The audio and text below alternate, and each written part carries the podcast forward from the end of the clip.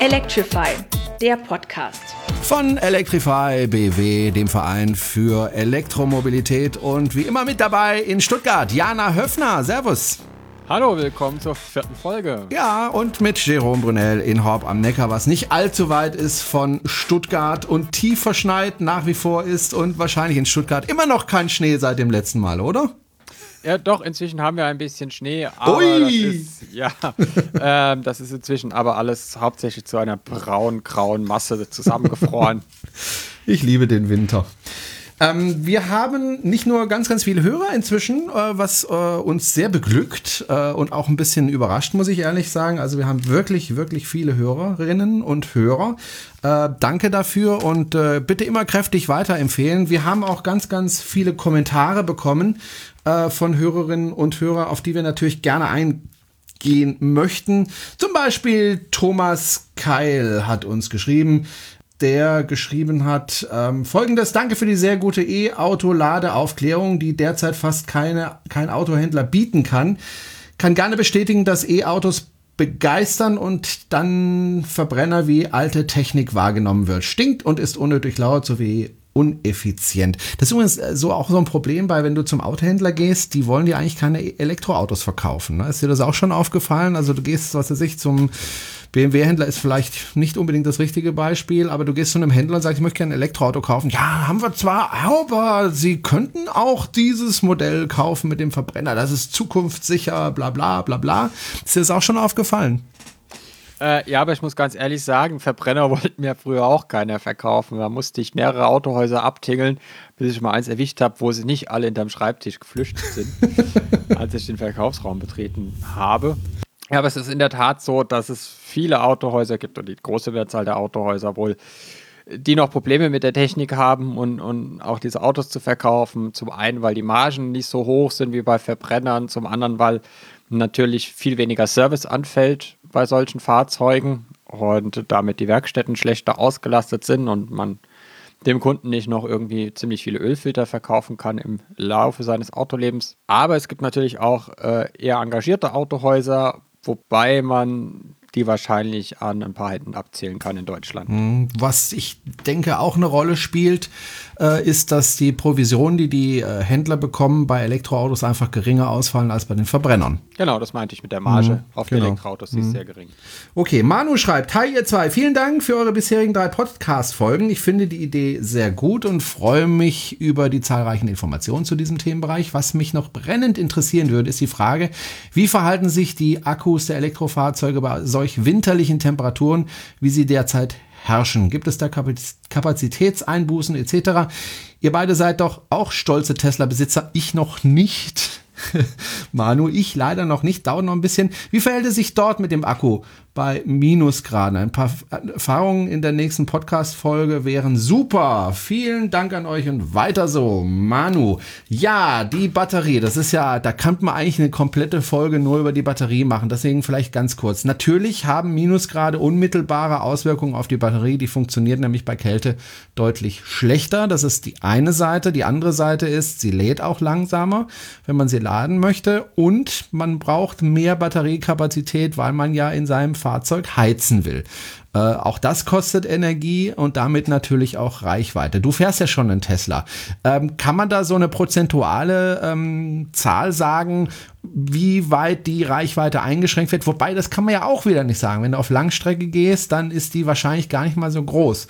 Äh, wenn du auf Kurzstrecke gehst, dann schätze ich mal so auf 20 Prozent. Kommt das ungefähr hin? Ja, auf der Langstrecke können es auch beim Tesla 10 bis 20 Prozent werden mit der Reichweite, die man da einbüßt. Zum einen halt durch die kaltere Batterie, durch die Heizung, durch die Winterreifen. Das alles addiert sich dann teilweise bis zu 20 Prozent hoch. Auf der Kurzstrecke ist es deutlich mehr, weil natürlich der Tesla keine Wärmepumpe hat, sondern eine Heißluftföhnheizung. Die verbraucht natürlich Energie wie Bolle. Und dann kommt man dann auch Verbräuche jenseits der 40 Kilowattstunden, wenn man immer nur 5 Kilometer fährt und dann das Auto wieder auskühlt und wieder fünf Kilometer fährt. Und wenn man dann noch die Batterieheizung anhat, dann wird es richtig übel. Was noch auffällt, ist natürlich, kalte Batterien können nicht rekuperieren. Die nehmen keine äh, Rekuperationsleistung an oder sehr wenig Rekuperationsleistung. Also heute Morgen stand mein Auto vier Tage. Es waren minus sechs Grad, als ich heute Morgen losgefahren bin. Und dann hat das Auto gesagt, Rekuperation. Nope. ähm, das heißt, ich musste lange viel ausrollen und zweieinhalb Tonnen rollen sehr gut und sehr lang. Und äh, den Rest musste man dann leider mechanisch runterbremsen. Das tut dann immer ein bisschen weh. Was mich ja ein bisschen wundert, warum jetzt der Tesla äh, nicht wie zum Beispiel die Zoe oder der Zoe, sucht es euch aus, ähm, wie es die Zoe hat, ähm, nämlich eine Wärmepumpe. Warum macht das Tesla nicht? Also warum bauen die nicht so eine energiesparende Einrichtung ein, sondern ja, bauen im Grunde einen Föhn da rein? Ja, wahrscheinlich erste Linie kalifornische Autobauer, die kennen gar keine Temperaturen jenseits der 10 Grad plus, also unterhalb der 10 Grad plus. Zum anderen, ja, gute Frage. Billiger vielleicht beim, beim, beim Einkauf? Das ist natürlich, ja, ein Föhn ist natürlich billiger als eine Wärmepumpe. Ein Föhn ist auch leiser als eine Wärmepumpe. Das kann natürlich auch ein Punkt sein, dass sie sagen, die wollen dann vorne nicht so einen Tacker drin stehen, drin hängen haben, der ja bei der Zoe im Winter schon richtig Zores machen kann. Und ja, es es wäre eigentlich angebracht bei so einem großen Auto, dass das so viel Leistung zum Heizen braucht. Und dann hätten wir auch ein bisschen die Argumentation mit der Winterreichweite, könnte man ein bisschen das Feuer rausnehmen. Vielleicht dringt diese Erkenntnis ja auch noch nach Kalifornien durch. Schauen wir mal in der Zukunft. Wobei man kann ja, wenn man jetzt zum Beispiel das Auto in der Garage hat und dort auch eine Lademöglichkeit hat, natürlich, äh, bevor man losfährt, sozusagen schon mal ein bisschen Energie in das Auto pumpen, indem man die Heizung vorlaufen lässt, bevor man überhaupt losfährt. Die Batterie kann man ja auch heizen. Äh, das heißt, äh, wenn man dann in das Auto einsteigt, ist es nicht nur mollig warm, sondern die Batterie ist vorgewärmt. Nein. Nein, Geht das nicht? Nein die, nein, die Batterie heizt nicht mit. Ah, okay, die kann man nicht Was, vorheizen. Es gibt, es gibt Trick 17 MS. Also wenn ich das Fahrzeug vorklimatisiere über die App, dafür muss es nicht an der Ladestation angeschlossen sein. Das geht auch, wenn es einfach auf der Straße steht. Wird nur der Innenraum geheizt. Leider geht auch die Sitzheizung nicht an. Das heißt, es ist zwar mollig warm im Auto, aber der Ledersitz ist ziemlich kalt. Da ist man dann auch ziemlich wach morgens. Es gibt einen Trick, wenn man eine Zeit lang, bevor man losfährt, das Auto nochmal laden lässt. Also wenn man mit 11 kW lädt, dann springt die Batterieheizung an und er heizt die Batterie. Die Frage ist halt, lohnt sich der Aufwand, wenn ich jetzt 10 Kilometer zum, zur Arbeit fahre, ähm, da jetzt nochmal ein paar Kilowattstunden reinzustecken, um die Batterie nochmal mitzuheizen?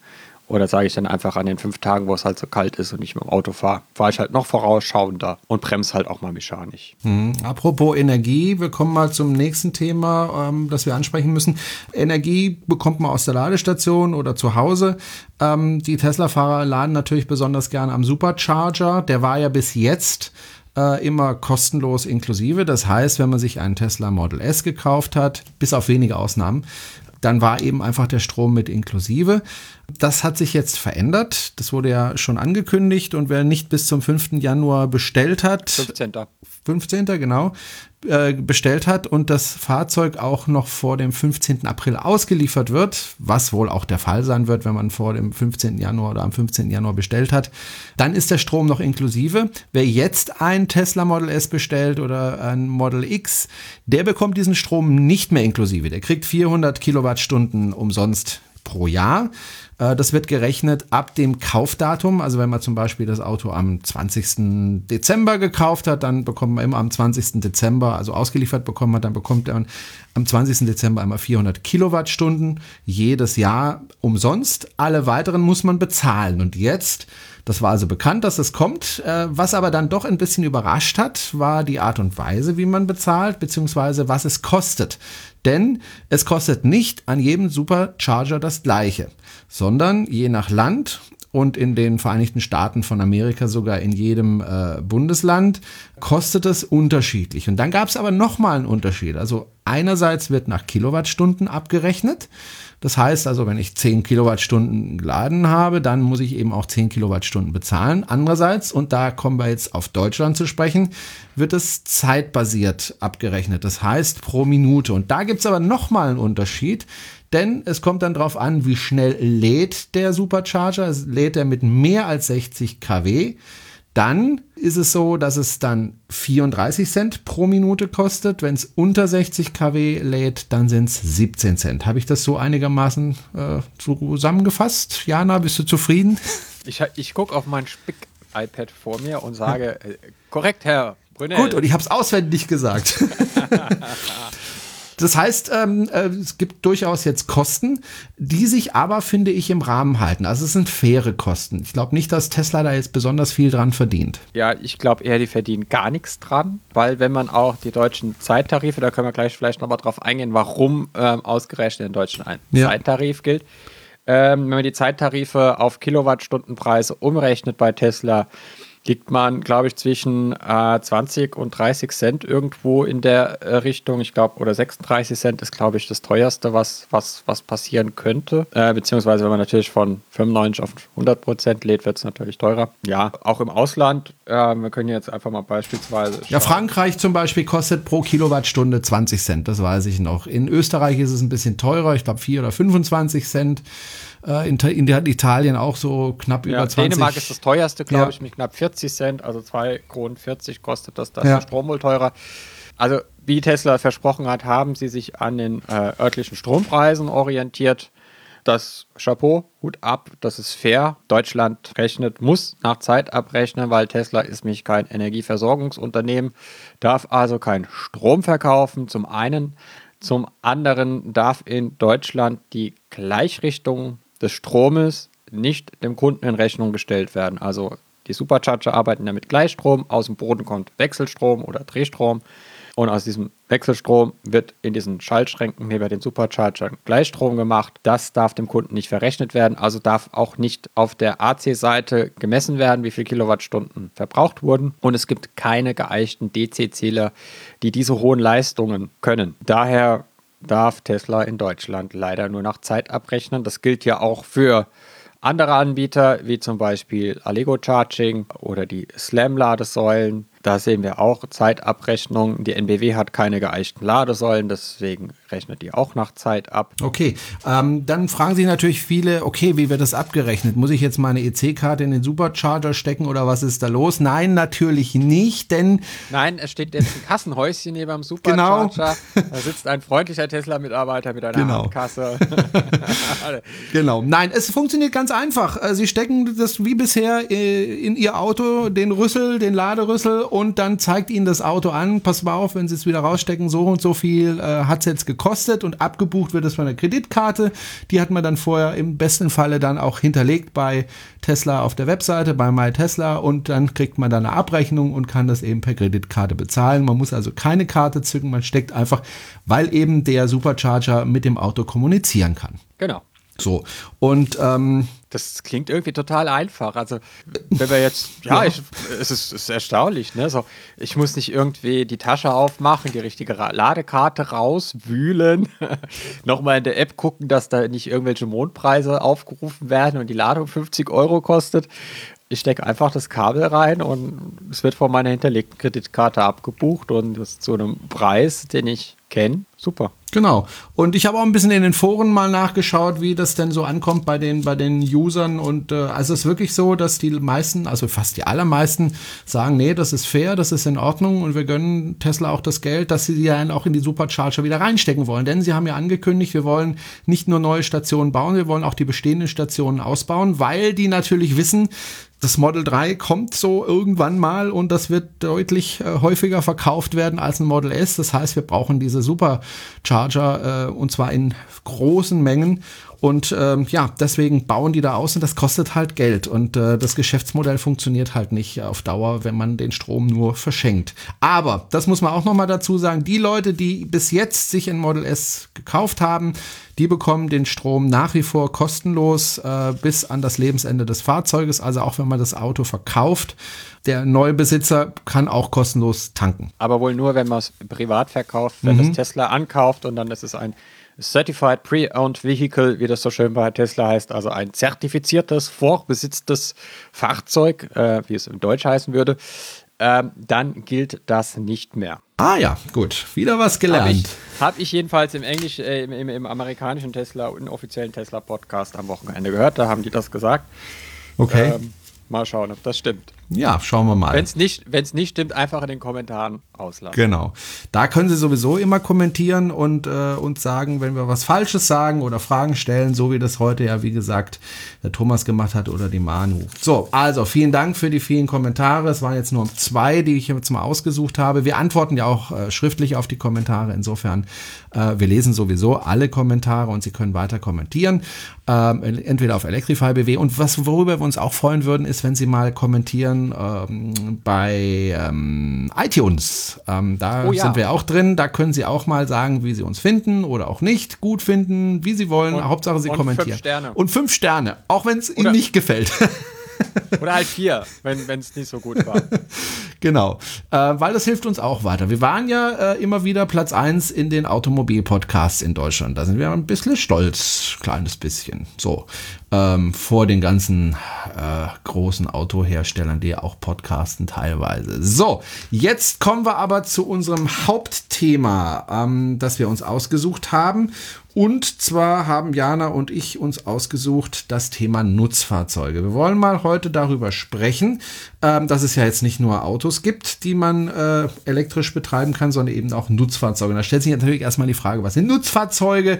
Also zum Beispiel Kleintransporter, Jana, ne? aber nicht nur. Nicht nur. Ähm, ich habe einfach mal in den Duden geschaut, was hm. da unter Nutzfahrzeuge steht.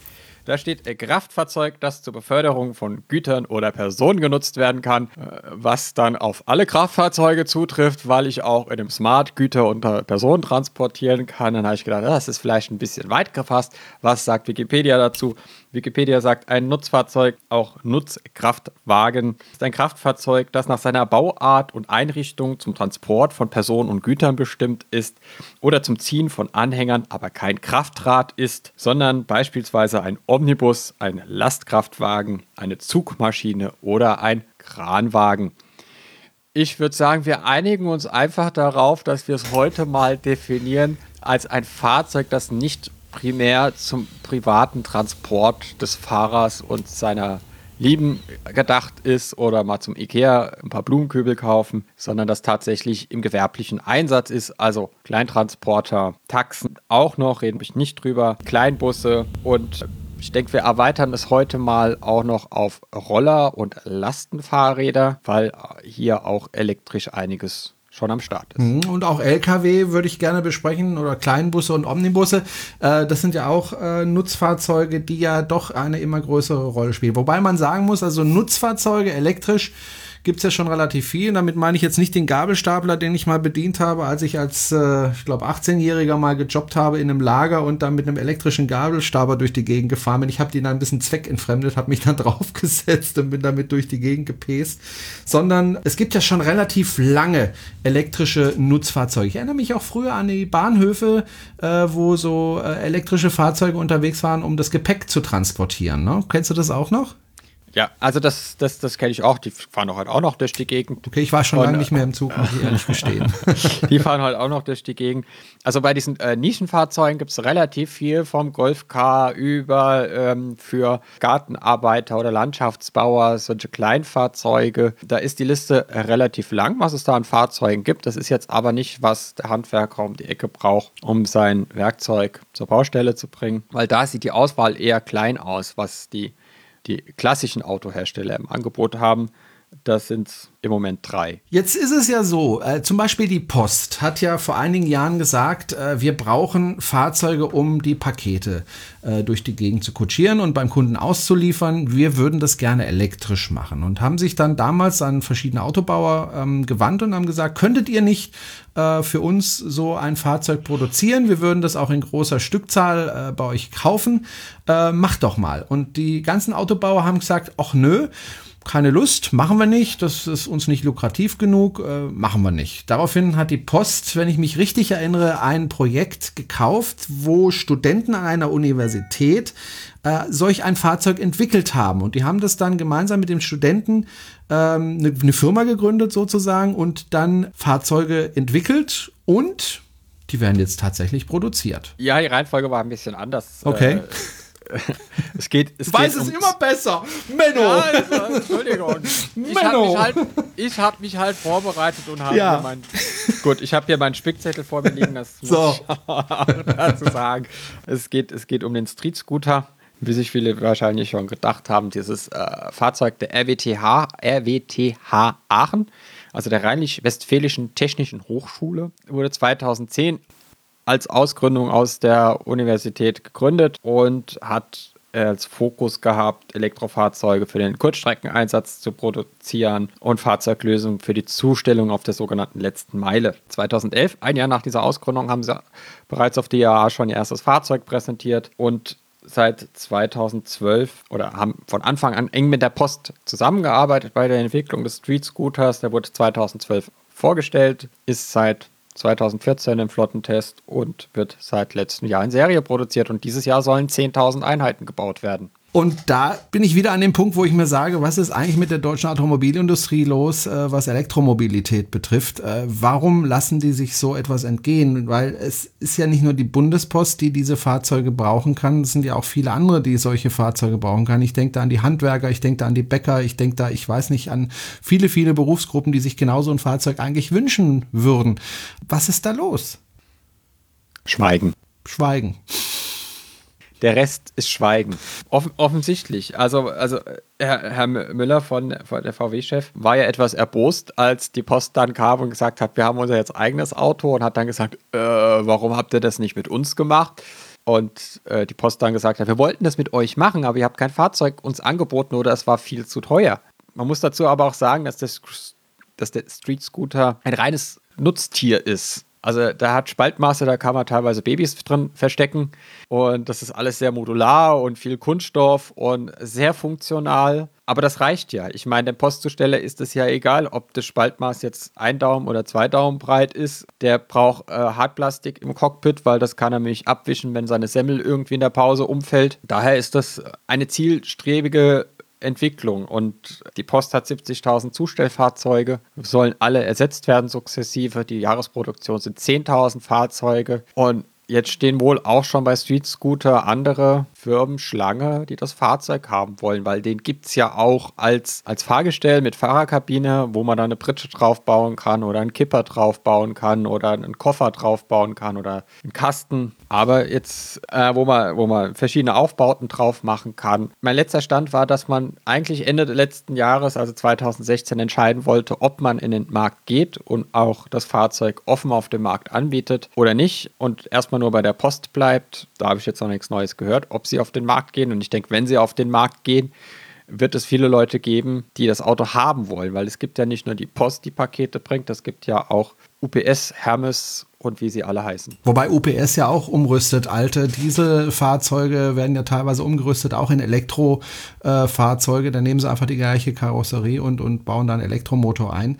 Was ich ja besonders bemerkenswert äh, fand, war, dass die Post das ja erstmal getestet hat und dann eben festgestellt hat, wir machen das jetzt nicht aus Gründen von Umweltschutz oder weil wir die Elektromobilität voranbringen wollen, sondern wir machen das, weil es sich rechnet, weil es einfach günstiger ist, als mit dem Dieselfahrzeug durch die Gegend zu, zu brummen. Ja, es ist einfach billiger, weil wir haben plötzlich viel weniger äh, Reparaturen, äh, der Strom, den können wir billig einkaufen und so weiter. Es ist einfach günstiger und das ist, denke ich, auch der Hauptgrund, wo sie gesagt haben, okay, jetzt machen wir den Schritt und elektrifizieren unsere fast komplette Flotte. Ja, ich meine, das Schlimmste, was man im Diesel antun kann, ist ihn ständig an- und auszumachen und viel Kurzstrecke zu fahren. Ich sehe das zum Beispiel von meinem Haus. Ich wohne ja auf dem Land, das heißt, äh, wobei es ist eine Stadt. Entschuldigung, Horb, ihr seid eine Stadt, aber eben eine kleine Stadt da mitten auf dem Land.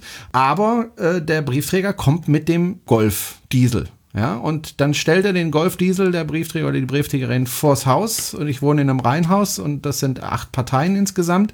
Das heißt, der steht dann mit laufendem Motor. Und in der Zeit verteilt der oder die Briefträgerin äh, die Post und in der Zeit läuft der Motor einfach weiter und, und bläst da, weil er eben nicht immer ein- und ausgeschaltet wird, sondern der läuft immer weiter. Das ist beim Elektrofahrzeug natürlich nicht so. Also Kraftstoffeinsparungen natürlich und aber eben auch Wartungskosten. Und ich meine, wenn man 70.000 Fahrzeuge hat, dann spielen Wartungskosten natürlich eine Rolle. Und warum ich das so bemerkenswert ist, weil Es wird ja immer gesagt, wenn, wenn man sagt, ich fahre Elektroauto, oh, das ist aber furchtbar teuer. Und daran sieht man, dass es eigentlich nicht furchtbar teuer ist, sondern eigentlich letztendlich günstiger, weil einfach die Wartungskosten äh, geringer sind und die Energiekosten geringer sind. Und die Post beweist das jetzt und, und zeigt das auf. Hier, schaut mal, wir haben weniger Kosten mit den Elektroautos. Ja, also heute. Früher war das, früher war das nicht so. Äh, vielleicht nochmal. Es gab, es gab ja schon mal ein Experiment der Deutschen Post mhm. zusammen mit Mercedes für elektrische Zustellfahrzeuge. Äh, das war Anfang der 80er, hat Mercedes den, dieses T1-Modell, also den Mercedes 307, elektrifiziert. Äh, und da waren 22 Fahrzeuge bei der Deutschen Post unterwegs in Bonn. Und das wurde relativ schnell wieder eingestellt, das Projekt, weil es einfach viel zu teuer war. Und wenn man dann auch mal schaut, was eine Batterie damals gewogen hat. Das Ding ist 50 Kilometer weit gefahren oder 70 Kilometer weit gefahren. Da reden wir natürlich heute von ganz anderen Dimensionen. Also wir hatten jetzt in den letzten zehn Jahren eine Preisreduktion bei den Batterien von 80 Prozent. Und das geht ja das noch weiter. Und jetzt äh, baut der Tesla eine Fabrik, die die weltweite Produktion fast verdoppelt. Das heißt, die äh, Preise werden weiter in den Keller gehen. Schauen wir mal, was gibt es eigentlich heutzutage, wenn ich jetzt ins Geschäft gehe, sozusagen, was kann ich mir da eigentlich kaufen? Wir haben ja gerade über den Street Scooter gesprochen, den kann man jetzt noch nicht kaufen, den benutzt die Post im Moment. Es gibt den Renault Kangoo ZE, es gibt den Nissan ENV 200 und den Renault Master, der ist, glaube ich, noch, der ist, glaube ich, noch gar nicht auf dem Markt, gell? Nee, der kommt Ende, Ende des Jahres. Mhm, genau. Das sind so die Fahrzeuge, die man kaufen kann. Ich fange mal mit dem Renault Kangoo an den gibt es ja schon relativ lang und vielleicht auch damit begründet, äh, dass ja das Aufladen äh, ein bisschen problematisch ist mit dem Fahrzeug, um es mal vorsichtig auszudrücken. Ja, Renault ist beim Kangoo jahrelang der Meinung gewesen, dass eine einphasige Ladung mit 3,7 kW, was dann ungefähr sechs Stunden Ladezeit sind, von 0 auf 100 Prozent, ausreicht. Dann hat er keine Wärmepumpe gehabt, sondern auch nur eine Heißluftheizung und da sind im Winter ist die Reichweite schnell mal auf unter 80 Kilometer zusammengeschmolzen. War also nur bedingt praxistaugliches Fahrzeug. Also wenn ich mir jetzt den Handwerker vorstelle, der zum Kunden 10 Kilometer rausfährt, dann stellt er fest, dass der Stift vergessen hat, den Hammer einzupacken, dann muss er nochmal zurück, dann sind schon 20 Kilometer, dann fährt er wieder zum Kunden, dann sind wir schon bei 30 Kilometer und dann hat er noch nichts gearbeitet. Und es ist ja auch nicht so, dass er dann in der Mittagspause schnell mal das Auto aufladen kann, weil in einer halben Stunde kriegt er da 1,6 Kilowattstunden rein. Da kann er dann wahrscheinlich vom Bäcker wieder zum Kunden fahren. Gut, ich möchte ein bisschen widersprechen. Also wenn ich jetzt mir vorstelle, da ist der Handwerker, so wie du es gerade beschrieben hast, die sind ja oft in der Stadt und in der Stadt fährst du ja, was Kilometer betrifft, jetzt nicht so wahnsinnig viele Kilometer am Tag. Du hast vielleicht zwei oder drei Aufträge am Tag und da behaupte ich jetzt einfach mal, reichen die 80 Kilometer. Du hast recht, wenn wir auf dem Land uns bewegen, äh, wo dann auch mal gerne 30 Kilometer hin und 30 Kilometer zurückgefahren werden, dann wird's eng, wenn ich dann noch einen zweiten Auftrag äh, machen möchte, dann wird's in der Tat eng. Aber ich glaube, in der Stadt reichen 80 bis 100 100 Kilometer äh, für einen Handwerker, weil einfach die Entfernungen nicht so wahnsinnig groß sind und auch der Stromverbrauch in einer Stadt für ein Elektroauto ja anders als beim Benziner oder Diesel relativ gering ist, weil ein Stromer braucht vor allem viel Strom, wenn er hohe Geschwindigkeiten fährt. Ja, wenn, oder wenn er den Berg hochfährt. Oder ja, gut, in Stuttgart gibt es ordentlich Berge, das ist richtig, aber wenn er wieder runterfährt, gibt es natürlich die Rekuperation. Oder hatte das der auch nicht, der Känguru? Doch, doch. Das hatte der doch immerhin. Den kann man ähm, so um die 20.000 Euro kau kaufen, allerdings Allerdings muss man dann auch für die 22 kW äh, Batterie auch wieder Miete zahlen, ne? so typisch Renault. Genau, die Batterie ist vermietet beim Känguru. Mhm.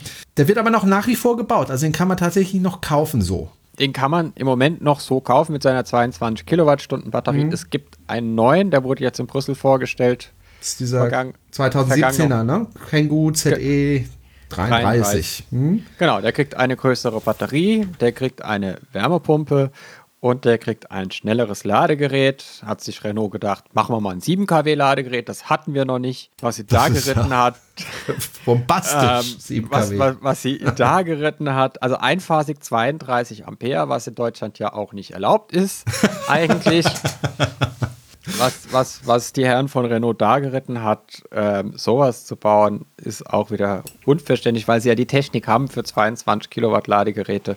über den Motor und der Kangoo-Motor ja auch eine Ableitung des aktuellen Zoe-Motors ist. Ja. Wobei. Also es ist schon mal, es ist schon mal, also mit 33 Kilowattstunden komme ich im Sommer real 200 Kilometer sagen, weit. Im Winter. Das, dann reicht das ja, wenn ich über Nacht auflade, und dann habe ich am nächsten Tag wieder die 200 ja, Kilometer. Das ist kein Familienauto im Urlaub. Genau, das ist, ist ja auch nicht dafür gedacht, muss man ja auch fairerweise sagen. Trotzdem, du ja, hast natürlich recht. aber auch als Fünfsitzer. Okay, ja, dann, dann ja, ist es ein bisschen blöd. Ja. Es, ist dann, es ist dann halt der Babybomber für, ja. für den Ehepartner oder den Partner, der mit den Kindern daheim ist und am Tag die Fahrt mit dem Kinderwagen machen muss. Dann gibt es den Nissan ENV 200. Den habe ich mir, als ich auf der Eruda war, angeschaut äh, und fotografiert, habe die Fotos meiner Frau gezeigt. Die hat gesagt, was ist das für ein hässliches Auto. Ich war aber ich ein, am Anfang eigentlich ganz angetan, weil ich mir gedacht habe, endlich mal ein familientaugliches Auto in der richtigen Größe. Aber, tja, dann äh, habe ich mich ein bisschen näher damit beschäftigt und dann habe ich gedacht, ach, hm, doch nicht. Also, weil die Reichweite ist mal wieder viel zu gering, obwohl es ja eigentlich relativ großes Fahrzeug ist, könnte man ja sagen, hier machen wir eine größere Batterie rein, ist aber nicht 24 kW Batterie. Reichweite 100 bis 130 Kilometer. Das ist jetzt nicht so wahnsinnig prickelnd äh, für mich gewesen als Familienvater, der auch mal verreisen möchte. Kann aber schnell laden. Er hat einen Chademo-Anschluss. Ja. Da haben wir ja letzte Woche drüber, äh, Ja. vorletzte Woche drüber gesprochen. Ja. Da kann man dann auch mal 150 oder 200 Kilometer zurücklegen, wenn ein Chademo unterwegs ist. Ist aber ein sehr, sehr schönes Auto. Jetzt nicht optisch, aber zu fahren macht er echt Spaß. Ich hatte ihn mal zwei Wochen gehabt, bin damit zu meiner Schwester nach Nürnberg gefahren, habe in Dinkelsbühl mit Chademo schnell geladen, bin über Landstraße gefahren, dann hat es gepasst. Und das Auto macht richtig Spaß. Also es ist überhaupt nicht vergleichbar mit irgendeinem anderen Kleintransporter in dieser Größe. Der äh, Motor ist aus dem Nissan Leaf, hat also auch 109 PS, zieht wie die Sau, wenn ich das hier mal so äh, Darfst du. sagen darf. Ja, ja, darfst du.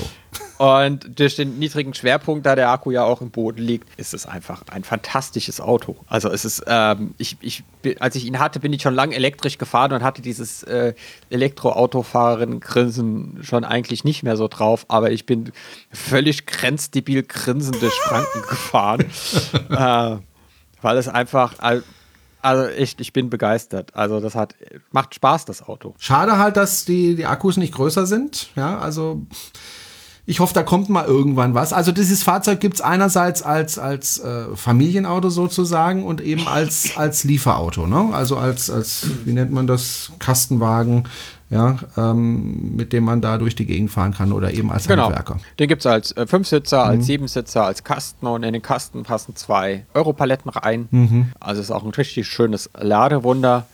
Auch nicht nur vorne, auch hinten ein Ladewunder. Kann mit 7, mit 6,6 kW an Wechselstrom laden, also auch einphasig mit 28 Ampere. Und wie gesagt, mit Chademo ist ein vernünftiges Auto. Ich hatte in meinem Artikel hatte ich ihn den Känguru Killer genannt weil er ungefähr genauso viel kostet wie der Kangoo, weil er Grundausstattung deutlich besser ist, weil er schnellladefähig ist, weil er viel schöner fährt, weil, weil das, das Nissan-Aggregat einfach besser ist als das Renault-Aggregat. Das ist viel leiser, es ist viel komfortabler. Also das ist so ein bisschen wie Schweben mit sehr guter Bodenhaftung. Auch da um die 20.000, du hast ja gesagt, das ist ungefähr so wie bei Renault. Und auch da gibt es äh, Batteriemiete zu bezahlen. Wenn du jetzt Handwerkerin wärst, äh, in Stuttgart zum Beispiel, ähm, wäre das für dich eine Option, dass du sagst, ich kaufe mir jetzt ein Elektrofahrzeug oder würdest du dann doch, weil du ja auch rechnen musst, äh, dann doch beim Diesel bleiben? Was viele vielleicht gar nicht wissen, ich bin eigentlich Handwerkerin. Mhm. ich habe eigentlich Radio- und Fernsehtechnikerin gelernt, Mhm. aber nie darin nie gearbeitet als in dem Beruf, Gott sei Dank. Äh, nichts gegen Radio- und Fernsehtechniker, aber ähm, war nichts für mich. Ja, man muss, man muss glaube ich, rechnen, ähm, ob, ob sich, ja, lohnt tut sich ein Auto nie, aber ähm, als Elektrikerin oder als Elektriker ist es natürlich auch ein Aushängeschild, ne? wenn, man, wenn man elektrisch vorfährt und der Nissan ist groß genug, da kriege ich mein Zeug rein. Dann, wenn, wenn, wenn ich Infrastruktur in der Nähe habe, dass ich sage, es gibt irgendwo in der Nähe einen Chademo-Lader, wo ich auch irgendwie noch Mittag essen kann und dann kann ich zur Not das Ding während Mittagessen wieder voll machen und habe die volle Reichweite. Ja, also ich persönlich würde mir sowieso nie wieder einen Verbrenner kaufen. Wobei in Stuttgart natürlich noch eins dazukommt, äh, Feinstaubalarm regelmäßig und äh, in Oslo gab es ja jetzt äh, zum ersten Mal das Verbot für Dieselfahrzeuge nach Oslo reinzufahren. Das heißt, die Einschläge kommen näher und äh, wenn man Pech hat, dann heißt es dann irgendwann, äh, tut uns leid, äh, du fährst einen Diesel, wir haben Feinstaubalarm, du kommst ja nicht rein. Im Moment gibt es es in Deutschland noch nicht so wirklich, könnte aber in den nächsten Jahren äh, zum Problem werden für die Leute, die in Diesel fahren. Also ich persönlich würde schon aus diesem Grund keinen Diesel kaufen. Ähm, Gut, das wobei, ist meine wobei, Ansicht. Es, wobei, es, wobei es für Handwerker und Lieferdienste und, und Rettungsdienste wird es Ausnahmeregelungen Ja. geben bei den Fahrverboten. Also da muss keiner, glaube ich, muss, glaube ich, keine Angst haben, dass, dass sein, sein, sein Diesel, den er vor zwei Jahren gekauft hat, dass er den in zwei Jahren verschrotten kann, weil er damit nicht mehr fahren. Da wird es Ausnahmeregelungen geben. Muss es auch geben, weil man kann die Leute ja nicht enteignen. Aber mit dem Wissen heute, das wir heute haben und mit der Diskussion um Fahrverbote, klar, sollte man gucken, dass man was Elektrisches bekommt, wenn es ins, wenn's ins Profil passt. Wenn ich jetzt in Stuttgart bin und, und meine tägliche Fahrstrecke passt oder das mit dem, mit dem Laden passt, dann gibt es ja in Stuttgart auch viel öffentliche Infrastruktur, dass man mal, wenn man beim Kunden ist, das Auto anstöpseln kann und noch ein paar Kilometer reinkriegt. Und dann braucht man sich natürlich überhaupt gar keine Gedanken mehr machen, ob Fahrverbote irgendwann relevant sind. Auch äh, geht es ja auch um den, um den Werterhalt des Fahrzeugs, wenn Fahrverbote kommen. Also jetzt haben wir Oslo gehabt, äh, andere Städte werden folgen und mit jedem Fahrverbot, das es gibt, wird der Gebrauchtwagenpreis eines Diesels sinken. Ja, und das ist vielleicht auch gar nicht mal so schlecht. Mal schauen. Jetzt ha- hassen mich alle Dieselfahrer. Wir wollen mal, ähm, nachdem wir auf diese kleineren Fahrzeuge geschaut haben, mal auf die größeren schauen. Ich würde gerne mal über Zugmaschinen reden. Da passiert ja im Moment auch so das eine oder äh, andere Interessante. Problem natürlich ist bei Zugmaschinen, die brauchen enorm viel Energie, äh, um einfach äh, diese großen Mengen äh, zu transportieren. Und äh, das zweite Problem ist, sie müssen eine lange Strecke fahren.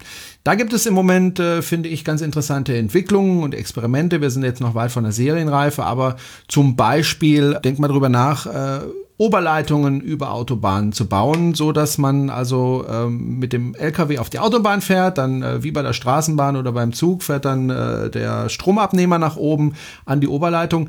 Finde ich gar nicht so blöd, die Idee. Beim ersten, beim ersten Mal, wo ich das gelesen habe, ich dachte, auch schon ein bisschen verrückt, aber je mehr ich drüber nachdenke, ist eigentlich gar nicht so doof. Ich finde es voll doof. Ehrlich? Ja.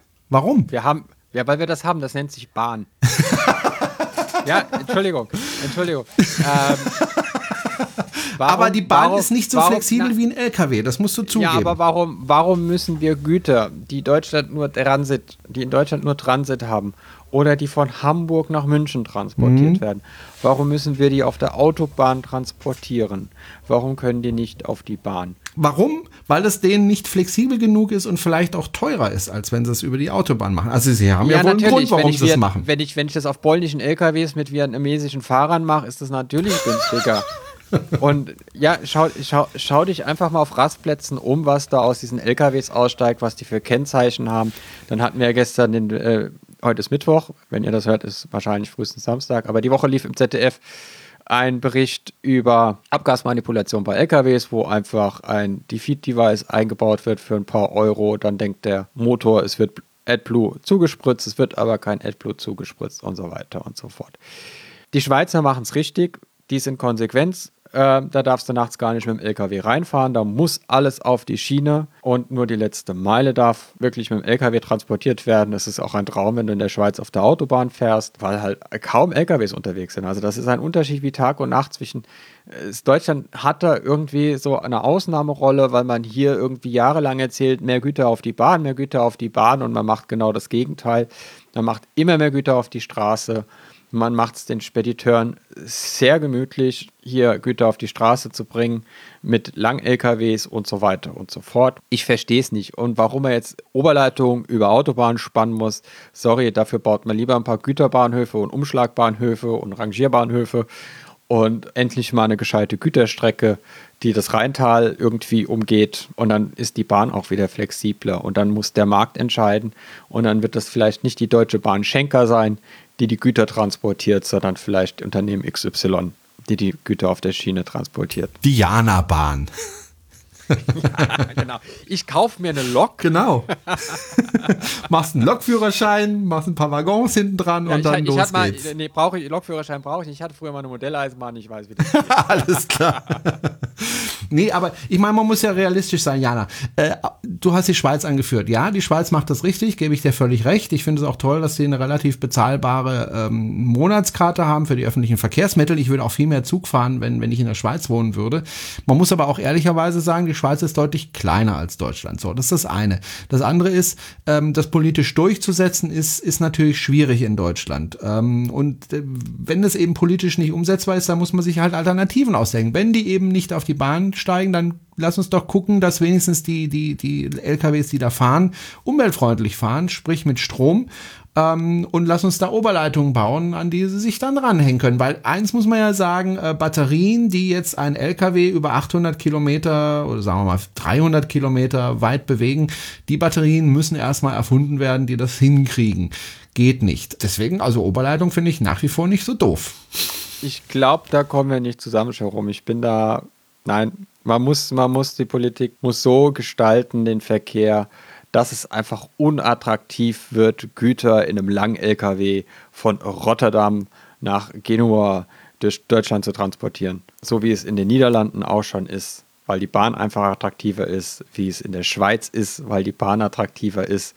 In Italien noch nicht, die haben wohl genauso gepennt wie die Deutschen. Ähm, es, gibt ja, es gibt ja Staatsverträge, dass Deutschland diese Nord-Süd-Traversale ausbauen muss. Die Schweizer haben gerade den längsten Eisenbahntunnel dafür durch äh, das Gotthardmassiv gebohrt. Das ist Teil dieser Nord-Süd-Traversale. Und die Deutschen haben nichts gemacht. Die Schweizer haben Hals, die Holländer haben Hals, weil die haben eine Schnellfahrstrecke für Güterzüge gebaut von Rotterdam bis zur Grenze. Und sobald die Züge über die Grenze kommen, fahren sie dann im Schneckentempo durchs Rheintal und ja, oder durchs Neckartal auch. Und da haben sie ja, damals nach dem Krieg wurde ja die zweite Bahn abgebaut. Also es war zweigleisig, jetzt ist es nur noch eingleisig durchs Neckartal teilweise. Äh, Wäre eine super äh, Strecke, um da auch Güter zu transportieren. Funktioniert aber nicht wirklich, weil eben nur eingleisig. Ja, ziemlich doof. Okay, ähm, dann doch wieder LKW mit Oberleitung. aber gut, da kommen wir nicht zusammen. Nein, nein da kommen nein. wir nicht alte, zusammen. Alte Strecken re reaktivieren äh, Strecken elektrifizieren, neue Strecken so planen, dass da nicht nur fünf ICE am Tag mit 300 Sachen drüber brettern können, sondern dass nachts auch die Güterzüge drüber fahren können. Das sieht man ja bei der Neubaustrecke Frankfurt-Köln, die ist zu steil. Das hat man auch vorher gewusst, das haben auch vorher schon Leute gesagt und haben gesagt, Leute, die ist zu steil, macht die flacher, damit da auch Güterzüge fahren kann in der Nacht. Dann haben wir nämlich erstens mal das Problem gelöst, dass die Züge nachts nicht mehr durchs Rheintal knattern müssen und dort alle Immobilien nur noch, noch nicht mal, also nichts mehr wert sind auf der, auf der rechten Rheinseite. Ja, und äh, wenn man schaut, was ein dass, dass ein LKW so viel Schaden anrichtet auf einer Straße wie 100.000 PKW, das sind ja auch Kosten. Richtig, also es kommt ja nicht von ungefähr, dass wir in Deutschland von Baustelle zu Baustelle fahren. Es ist ja nicht nur, dass die Baufirmen irgendwo ihre Baufahrzeuge unterstellen können, sondern das ist ja tatsächlich so, dass die Straßen so schnell kaputt gehen, dass so schnell durch den vielen Lkw-Verkehr, dann ist das ja natürlich auch äh, Umweltbelastung und es ist eine, äh, ist auch eine Gefahr, weil natürlich mehr Verkehr mehr Unfälle oder mehr schlimme Unfälle bedeutet. Ja, also da wirst du mich nicht überzeugen können. Ich äh, werde, bis es irgendwas Besseres gibt und Oberleitungen auf Autobahn, sorry, das überzeugt mich nicht, werde ich an der Autobahn stehen mit einem Schildgüter auf die Bahn. okay, dann bleibt aber noch die letzte Meile. Also wenn der, die Güter ankommen am, am, Bahnhof Stuttgart zum Beispiel und das soll geliefert werden zu dir vor deiner Haustüre, weil du dir einen Container bestellt hast aus Amerika mit ich weiß nicht was drin, ähm, dann fehlt ja noch die letzte Meile. Da könnte man natürlich sagen, okay, da können die LKWs fahren und die könnten das auch elektrisch machen. Die Entfernungen sind ja nicht mehr so groß. Genau. Das ist ja dann, äh, Mercedes hat ja jetzt im Herbst ein vorgestellt, 12 Tonner. 14 Tonner sind das, äh, der elektrisch fahren. Der soll wohl auch relativ schnell zur Marktreife gebracht werden. Die machen da richtig Dampf. Der soll 200 Kilometer weit fahren können für die letzte Meile. Äh, und ja, da, klar, wir müssen, müssen nicht äh, äh, Schienen bis zu jedem Supermarkt legen, aber wir müssen gucken, dass wir mehr Güter auf die Bahn kriegen und die letzte Meile elektrifizieren. Und dann haben wir, glaube ich, alle irgendwie ein schöneres Leben und eine schönere Umwelt hier. Hm. Stuttgart. Äh, ich komme noch mal auf Stuttgart zu sprechen. Da haben wir wirklich ein großes Problem mit der Luftqualität. Das weißt du selbst. Ähm, was mich wundert, ist, dass da nicht mehr Gas gegeben wird, äh, was das betrifft, die Omnibusse, die in Stuttgart durch die Gegend fahren. Also ich würde mir da wünschen, dass sie alle elektrisch fahren, tun sie aber nicht. Ja, das würde ich mir auch wünschen. Also ich wohne, wo ich wohne, gibt's, fährt, glaube ich, die kürzeste Buslinie der Welt. Die hat äh, vier Stationen und braucht von einer Endhaltestelle zur anderen Endhaltestelle fünf Minuten. Eine ideale Strecke, um, zu Elektri um, um, um dort mit Elektrobussen zu fahren, was fährt. Es fährt ein uralter Daimler-Bus mit, mit, mit Dieselmotor und im Winter läuft natürlich auch der ganze Tag der Motor und es, die Endhaltestelle ist hier nicht weit weg von wo ich wohne. Das heißt, man hat dann auch den ganzen Tag schöne Beschallung von diesem Knatterdiesel. Warum er diese Strecke noch nicht elektrisch, also es ist eine reine Zubringerlinie für die U-Bahn in Stuttgart, äh, wird ja der größte Teil mit U-Bahn bedient und dann dienen die Busse nur als Zubringer. Und das ist halt ein sehr kleiner Zubringer, weil ein sehr kleiner Ort. Warum man da nicht rangeht und sagt, so, und jetzt holen wir uns da einen Solaris-Bus, einen kleinen, weil es ist auch kein großer Bus, es ist ein Kleinbus, der hat, glaube ich, zwölf Sitzplätze oder 14 Sitzplätze. Nachts fährt ein äh, Sammelruftaxi oder ein Linientaxi. Das wäre innerhalb von zwei Wochen zu elektrifizieren. Da kommt hm. eine Ladestation an eine der Endhaltestellen hin. Am besten da, wo die U-Bahn fährt, weil da gibt es auch dicken Strom. Und dann kann der dann den ganzen Tag hin und her säuseln. Du hast ja als Beispiel gebracht, äh, einen Bus auf einer sehr kurzen Strecke. Wie ist das mit den langen Strecken? Die meisten Strecken sind ja, muss man ja sagen, lang, 10, 12 Kilometer lang. Gibt es denn schon die Technik, um das zu elektrifizieren mit einem batteriebetriebenen Bus? Oder muss man das so machen wie in Peking, wo ich das gesehen habe? Da fahren Hybridbusse, das heißt, die ähm, haben bestimmte Stationen, da machen sie ihre Stromabnehmer oben wieder an die Stromleitung dran. Äh, da sind wir wieder bei dem Thema, äh, fahren eine gewisse Strecke elektrisch und irgendwann hört diese Leitung auf, dann fahren sie die wieder ein und fahren dann eben mit Diesel weiter. Gibt es schon Busse, die komplett elektrisch fahren können, also die, wo die Batterie reicht? Ja, BYD baut solche Busse. Auch in sehr also nicht als, als Testfahrzeuge oder Versuchsträger, sondern als Serienfahrzeuge und zwar richtig viele. Die verkaufen die in, in China, die verkaufen die in den USA, wo die auch im Linieneinsatz sind und die können wohl 250 Kilometer fahren am Stück. Eine andere Alternative ist, ähm, wenn man kleinere Batterien hat, eine Oberleitung an der Haltestelle. Also während der an der Haltestelle steht, gibt es ein System von ABB aus der Schweiz. Während er an der Haltestelle steht, fährt er den Dachstromabnehmer raus. Er lädt, während die Fahrgäste ein- und aussteigen, mit sehr hohen Strömen die Batterie auf fährt den Stromabnehmer ein und fährt dann weiter und alle paar Haltestellen macht er das wieder und dann kann er sehr gut fahren. Das wird gerade erprobt in ein paar Städten. Und Aber warum kommt das nicht auf großer Breite jetzt rein, wenn es das schon gibt? Also das ist doch auch günstiger, oder? Ja, natürlich. Wenn, wenn, wahrscheinlich, wenn man es jetzt zusammenrechnet, könnte es vielleicht günstiger sein. Es wird ja auch gefördert. Elektrobusse, also zum Beispiel das Land Baden-Württemberg fördert solche Projekte. Man muss ja auch äh, sehen, dass damit was anderes, also das sind ja große Fuhrparke, Busunternehmen. Also wenn wir jetzt die Stuttgarter Straßenbahn nehmen, ich weiß nicht, wie viele hundert Busse die haben, dann haben die Werkstätten, die können nur Diesel die Werkstätten. Die haben keine Elektrowerkstätten. Die haben niemand, der äh, einen Hochvoltlehrgang hat. Also das heißt, die müssten, diese ganze Infrastruktur, die dahinter steht, müsste mit umgebaut werden. Das ist natürlich ein großer Schritt. Und davor scheuen sich wohl die meisten Anbieter noch, diesen Schritt zu gehen. Dann kommt ja noch hinzu, dass die meisten Verkehrsunternehmen keine profitablen Unternehmen sind, sondern von der Kommune gefüttert werden oder querfinanziert werden bei Stadtwerken zum Beispiel. Aber Zeit wird's. Also ja, also wenn, wenn ich heute eine Nachricht lese, dass Stadtwerke YY haben wieder 27 neue MAN-Dieselbusse gekauft, frage ich mich auch, na, hätten es die alten vielleicht nicht doch noch äh, zwei Jahre gemacht und dann hätten wir vielleicht ein Solaris oder ein BYD oder vielleicht wäre Daimler dann auch endlich mal in die Puschen gekommen. Äh, man muss halt auch sehen, MAN und Daimler sind wohl die größten Buslieferanten in Deutschland und die haben nichts Serienmäßiges im Angebot ist traurig, weil auch das Fahren mit so einem Bus, der elektrisch fährt, ich merke den Unterschied halt, wenn ich in Peking unterwegs bin. Wenn er elektrisch fährt, wunderbar leise. Du kannst dich im normalen Ton unterhalten, wenn man mal absieht von den äh, Durchsagen, die da kommen, ähm, ist es wunderbar ruhig. Und dann wird irgendwann wieder der Diesel angeworfen und das knattert und macht und stinkt und ja, ist nicht so wahnsinnig toll. Wir wollen noch. Aber es ist ja, ja, es ist ja, es ist ja auch für Also weil, weil Stadtbusse fahren ja durch Wohngebiete. Das ist ja ihr Sinn und Zweck, dass sie, dass sie, dass sie Wohngebiete verbinden mit den Arbeitsplätzen und, und dort quasi vor Ort, vor den Kindergärten, vor den Spielplätzen die, die Abgase raus haben, wobei beim Bus natürlich die Abgasreinigung in der Regel deutlich besser ist als, als bei einem Pkw. Dadurch, dass die Motoren halt den ganzen Tag im idealen Arbeitspunkt laufen. Aber es ist natürlich auch eine enorme Lärmbelastung. Ein anfahrender Bus, ein bremsender Bus. Ja. Und die stehen ja also, auch relativ lange. Wenn die ein- und aussteigen, da läuft der Motor ja auch immer weiter, was ein elektrischer natürlich nicht tun würde. Also es wird Zeit. Liebe Busunternehmen, steigt doch endlich mal um. Finden wir jedenfalls. Wir wollen genau. vom großen... Vielleicht noch ein ja? Aufruf an, an Mercedes und, und MAN als die größten Busbauer in Deutschland endlich mal, also weil, weil Solaris fängt an, also der polnische Busbauer, die haben, die haben schon Elektrobusse, BYD, die, die, die skalieren und, und bauen in Großserie Elektrobusse. Und vielleicht droht auch den deutschen Autoherstellern in diesem Segment irgendwann den Anschluss zu verlieren. Und dann ist es, glaube ich, wurscht, ob der Dieselbus vom Daimler total stylisch geformt ist und halb autonom fahren kann, weil wir müssen schon auf den grantigen Busfahrer verzichten. Also ich verzichte lieber auf den Diesel als auf den grantigen Busfahrer. Ja, den, den haben wir irgendwie lieb gewonnen mittlerweile, ja. ne, den grantigen Busfahrer. Ich würde gern von den ganz großen, von den Bussen nochmal zurückgehen auf die ganz kleinen, auf äh, Roller, Lastenfahrräder und so weiter. Da wollten wir ja auch nochmal drüber sprechen.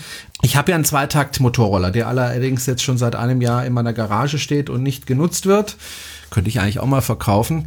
Der knattert und äh, ist laut und äh, vor allem ziemlich schmutzig äh, wenn der fährt, der Zweitakter. Das ist nicht wirklich äh, up-to-date. Ich war dann in äh, Peking, wie gesagt, und in Peking ist es so, du wirst dort keine Zweitakter finden oder so gut wie keine. Du wirst auch ganz, ganz wenig Motorräder sehen, weil die einfach sehr teuer sind, wenn man sie anmelden möchte. Stattdessen fahren die Chinesen mit Elektrorollern durch die Gegend. Ich auch, als ich dort war. Und das macht einen heiden Spaß, ist zwar nicht ganz nicht ungefährlich. Verboten meinst du? Ja. Könnte sogar sein, dass sie verboten sind. Also ich habe Motorräder gesehen in Peking. Also ich ja. denke, die sind nicht ganz verboten, aber sie sind wohl sehr teuer, wenn man sie anmelden möchte. Ich glaube, das ist das Problem. Deswegen sieht, ich habe bisher nur zwei oder so gesehen in ganz Peking, äh, die da mit dem Motorrad rumgeknattert sind. Aber was man wirklich viel sieht, sind Elektroroller. Die, ich weiß jetzt nicht, wie die Preise heutzutage sind. Ich hatte mich erkundigt, das war 2008 oder 9 oder 11, als ich dort war. Also das ist schon länger her. Äh, hatte ich mich erkundigt, was denn diese Motorroller kosten. Und der beste, den ich also so finden konnte, der mir am besten gefallen hat, hatte um die 300 Euro damals gekostet in Peking. Ist ein paar Jährchen her, aber du siehst wirklich günstig für unsere Verhältnisse. Ich hatte mir dann tatsächlich überlegt, ob ich mir so ein Ding zulegen soll für die Zeit, wenn ich dort bin.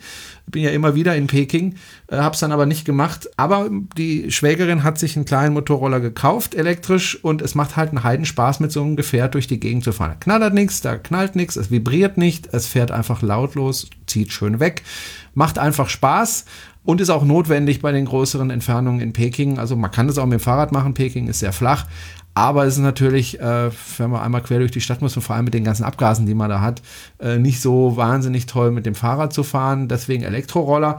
Ich sehe diese Elektroroller so gut wie gar nicht in Deutschland. Also zumindest nicht in der Region, in der ich lebe, gibt es die so gut wie gar nicht, was mich schon ein bisschen wundert, weil erstens machen die viel mehr Spaß äh, und zweitens äh, über die gesamte Laufzeit gesehen denke ich, sind die heute schon günstiger als diese knatternden Zweitakter. Brauchen kein Benzin, brauchen kaum Wartung. Das Ding fährt einfach, muss einfach geladen werden. Meistens haben sie eine Batterie, die man mit ins Haus nehmen kann und da aufladen kann, bequem. Ist doch eigentlich eine tolle Sache. Warum gibt es das nicht mehr? Ja, aber du hast ja gerade gesagt, dass, dass, dass, dass, wann warst du in Peking gesehen hast, dass so eine Elektroroller fahren? Das ist ja 2008. sechs Jahre.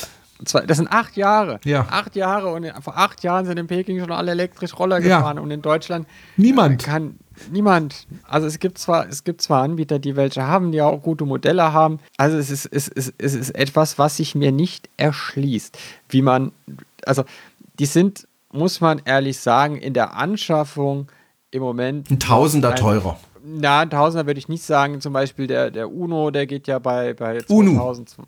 UNU. Ja. Geht ja bei 2200 Euro los. So sieht er auch aus. Aber, aber er funktioniert. Er funktioniert und er finanziert sich von selbst. Ich zahle weniger als ein Cent auf den Kilometer. Also so eine Batterie zu laden, da geht eine Kilowattstunde rein. Das kostet 30 Cent, sagen wir jetzt mal mit Verlusten, Mama, Mama 40 Cent. Dann kann ich damit 50 Kilometer fahren. Dann zahle ich noch nicht mal 1 Cent für den Kilometer. Mhm. Das Ding hat keine, kaum Wartungs- und Unterhaltskosten. Der Uno kann sogar rekuperieren, das heißt, da spart man sogar noch ein bisschen Bremse, wenn man den ganzen Tag bergab fährt. Und, und, und weil wir ja über Nutzfahrzeuge reden und gerade für Flottenkunden, die viele Roller, also wie die BW Post zum Beispiel, die hier in Baden-Württemberg rumfährt, die ja schon teilweise E-Bikes hat, aber auch noch auf Knatterrollern fährt oder Lieferdienste, die mit Knatterrollern unterwegs sind, also ich, Joey's Pizza oder wie sie alle heißen. Ja, also Elektroroller, ich meine, wer fährt denn mehr als 50 Kilometer mit einem Roller am Tag? Am Stück. Das muss man überlegen. Da sitzt ich. man zwei Stunden auf der Mühle. Du wirst lachen. 50 Kilometer zu schaffen. Ich bin, als ich mal Liebeskummer hatte, jetzt gehen wir ganz tief zurück in die Geschichte des Herrn Brunel. Als ich mal Liebeskummer hatte, bin ich in die Bretagne mit einem knatternden Zweitakter gefahren. Das waren um die 1000 Kilometer und das habe ich in zwei Tagen geschafft. Ja, also 500 Kilometer an einem Tag. Ich muss aber allerdings sagen, äh, mal davon abgesehen, dass es ziemlich gefährlich war, weil man da schnell von einem LKW mal eben weggepustet wird. Äh, mir hatte Popo ordentlich wehgetan am Ende des Tages. Aber das kann ich mir vorstellen. Ja, aber, aber in, der Regel, in der Regel fährt man mit dem Roller zur Arbeit, danach zum Einkaufen und dann nach Hause. Ja. Ähm, da kommen schwerlich 50 Kilometer. Also das sind ja nur die hartgesottenen. Und dann zum Beispiel der Uno hat ein Akku serienmäßig dabei und es passen zwei rein. Das heißt, ich kann einen zweiten dazustellen, dann habe ich fast 100 Kilometer Reichweite. Der Kumpan, da passen bis zu drei Akkus rein. Dann habe ich bis zu 120 Kilometer Reichweite. Der ist ein bisschen schwerer, deswegen ein bisschen weniger. Und, und ich kann den Akku rausnehmen und kann den laden. Ist in der Regel ist der zwischen zwei und drei Stunden braucht der, bis der wieder voll ist. Das heißt, auch wenn ich 50 Kilometer oder 30 Kilometer morgens zur Arbeit fahre mit dem Roller, weil ich es brauche, dann stelle ich ihn im Büro an die Steckdose und dann fahre ich wieder 30 Kilometer heim. Und das geht auch im tiefsten Winter, weil die Batterie steht ja im Warm. Und ich habe diese ganzen Effekte von der kalten Batterie gar nicht bei so einem Roller. Es macht viel mehr Spaß. Man steht in der Handbill nicht in der eigenen Dunstwolke. Und äh, diese Zweitakter sind einfach ekelhaft und dreckig. Und wenn ich, wenn ich im Auto fahre und vor mir ist einer, dann mache ich die Lüftung aus. Und wenn ich Fahrrad fahre und vor mir ist einer, dann bleibe ich meistens dann auch stehen und warte, bis er weg ist, weil es geht nicht. Also wenn er am Berg anfährt, hier in Stuttgart, so ein Zweitakter, da gibt es Brechreiz. Also das ist, das ist ja ungefiltert, teilweise, teilweise noch nicht mal richtig verbrannt. Also ich habe nicht nur Feinstaub, sondern ich habe auch noch Aerosole und ja, Nee. Nee. Ich, der Witz ist, äh, wenn wir mal noch kurz über UNO sprechen, ich war ja in, in Peking 2008 und äh, meine Frau war ja damals schon in Deutschland und wir haben überlegt, was könnte sie denn beruflich machen und so. Sie hat ja studiert und so. Und ich habe dann auch damals wieder gesagt, Mensch, wäre doch klasse, wenn wir äh, so solche Roller nach Deutschland importieren würden. Ja, also solche Elektroroller. Und was hat UNO gemacht? Genau diese Geschäftsidee haben sie auch gehabt und haben eben, die kommen nämlich aus, aus, aus China, diese Roller, ja. äh, importieren sie ja aus aus China nach Deutschland. Also, und scheint ja doch ganz erfolgreich zu sein für UNO, weil wobei die gibt ja schon eine Zeit, ne? Genau, und äh, also die lassen den in China bauen, es steckt aber deutsche Technik drin. Ja, ja, gut, die haben natürlich also das noch verbessert, richtig, ja, ähm, ja. richtig. Aber sie haben, glaube ich, äh, als Ausgangspunkt einen chinesischen Roller, wenn ich mich richtig erinnere. Ja, genau, das, das, Chassis ist wohl von Yamaha. verbessert. Und, hm. Ja. Genau. Eigentlich eine super Sache und ich drücke dieser Firma und auch den anderen, die Motorroller bauen, ganz feste die Daumen, dass sie da einfach erfolgreicher werden, weil es, es ist wirklich so. Es, es macht Spaß, mit den Dingern zu fahren, gerade wenn man in der Stadt wohnt. Ich wohne ja auf dem Land, da sind die Entfernungen ein bisschen größer. Also ich muss teilweise 20 Kilometer hin, 20 Kilometer zurückfahren. Im Winter nicht so angenehm auf einem Motorroller, äh, wobei ich auch das schon gemacht habe, äh, viele Winter lang früher. Aber in der Stadt eigentlich eine, eine tolle Sache, finde ich. Und, äh, ja, gerade also jetzt, jetzt, jetzt, um, um beim Thema der Sendung zu bleiben, halt als ja. Lieferfahrzeug, was ich jetzt auch gesehen habe, der Renault Twizy Cargo. Ja. Ist ja ohne Rücksitz. Habe ich in Sindelfingen gesehen. Dafür mit einer Cargo-Box. Es gibt in China, äh, in China sage ich, in Stuttgart. Fast das Gleiche. China, Stuttgart. Man das sagt ja, die Chinesen sind die Schwaben in Asien. Ah ja. Sagt man, ja. Okay. In Stuttgart gibt es einen Sushi-Lieferservice, der das mit einem Twizy Cargo macht. Gibt auch einen Burger King in Sindelfing, Stuttgart-Sindelfing, äh, der das auch da macht. Habe ich auch gesehen. Ja. Ne? Und da ich ja selber mit dem Twizy unterwegs bin, äh, derzeit äh, achte ich dann natürlich drauf. Ja, also es ist auch mit so kleinen Fahrzeugen möglich, äh, für solche Lieferdienste äh, das, das zu machen. Ne? Ja, warum muss ich, warum muss ich die Pizza in einem alten, alten Fiesta Diesel ausliefern, wenn es auch auf dem Roller geht? Also vor allem der Roller ist ja auch schneller. Das kommt ja noch hinzu. Im Stadtverkehr ist der Roller von der Geschwindigkeit vielleicht noch vom Fahrrad zu schlagen, vom E-Bike zu schlagen, aber ein Auto hat in Stuttgart keine Chance gegen Roller. Was, was auch nicht uninteressant ist, äh, das würde ich gerne noch am Schluss äh, ansprechen, wobei es in Deutschland davon leider nicht so viele gibt, aber zum Beispiel äh, in, in, in Städten ja, in Holland zum Beispiel, äh, wo sowieso viel Fahrrad gefahren wird oder auch in Kopenhagen, äh, nämlich äh, Lastenfahrräder, die allerdings äh, einen Elektromotor dabei haben. Äh, ich sehe oft, wenn ich in Holland bin, äh, Lastenfahrräder, wo also auch die ganzen Kinder vorne drin sitzen, ähm, wo da rumgefahren wird. Eigentlich eine tolle Sache. Ähm, sind aber, soweit ich weiß, auch nicht so ganz billig. Das muss man auch ehrlicherweise dazu sagen, wenn man ein gutes Lastenfahrrad elektrisches haben möchte, das kostet schon Geld. Ja, da geht es dann so, glaube ich, bei dreieinhalbtausend Euro los. Und die Grenze nach oben ist relativ flexibel, was ich äh, so gesehen habe. Ich habe gestern mal ein bisschen gesucht. Und, aber es gibt richtig schöne Lastenfahrräder. Also es gibt eine dänische Manufaktur, die heißt Butchers und Bicycles. Wir kriegen von denen kein Geld. Die sitzen, glaube ich, in Kopenhagen, ne? Genau, die sitzen in Kopenhagen und die bauen Lastenfahrräder mit Neigetechnik. Und da gibt es ein Video auf dieser Webseite.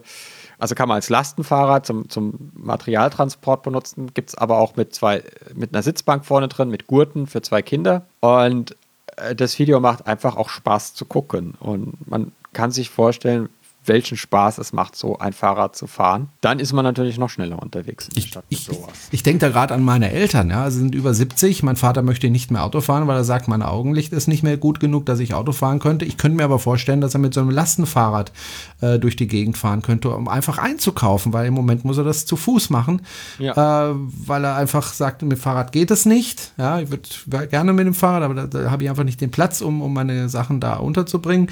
Äh, mit dem Auto möchte ich nicht, weil ich kann nicht mehr gut genug sehen. Da wäre so ein Lastenfahrrad natürlich nicht schlecht. Und wenn das halt einfach in größeren Mengen produziert werden würde, würden natürlich auch die Preise runtergehen. Ja, das ist ja auch ja, so, so eine Sache. Man, ne? Da kann man vielleicht auch über Modelle nachdenken wie ein Quartierslastenfahrrad. Also, mhm. dass, dass ich nicht nur ein Teilauto im Quartier stehen habe oder ein Carsharing-Fahrzeug im Quartier stehen habe, sondern auch zwei Lastenfahrräder. Auch das gibt es schon Ideen und Ansätze, auch in Stuttgart, Lastenfahrrad äh, zum Teilen aber so wirklich durchsetzen tut sich das noch nicht. Irgendwie, dass, dass es so etwas gibt, ist, glaube ich, den meisten Menschen unbekannt. Wir haben ja vorhin über den Street Scooter gesprochen und ähm, ich hätte fast eine Sache noch vergessen. Äh, die Post hatte ja das Problem, die Autobauer wollten nicht und äh, zumindest nicht zu dem Preis. Und das gleiche Problem haben jetzt auch andere, äh, nämlich Bäcker. Die hätten gern so ein Auto und, und die haben eine, sozusagen eine Selbsthilfegruppe gegründet. Äh, Jana, was muss ich mir da vorstellen? Ja, es, äh, es gibt einen äh, sehr bekannten Bäcker in Deutschland, der sitzt in dem schönen Hilden bei Düsseldorf. Der Bäcker Schüren, der äh, hat schon einen Teil elektrischen Fuhrpark, hat den, glaube ich, die, die größte Stromtankstelle in Deutschland bei seiner Bäckerei am Kreuzhilden. Und der hat mit anderen Bäckern gesprochen, der ist im Moment mehr als Elektromobilist, Lobbyist unterwegs, als dass er Brötchen backt. Und die brauchen Elektrofahrzeuge in der Sprinterklasse. Wir haben ja gerade drüber gesprochen, im Moment gibt es nichts. Wir hatten kurz den äh, Renault Master für ihn angesprochen, Ende des Jahres, das kommt. Das ist Sprinterklasse. Das könnte auch passen.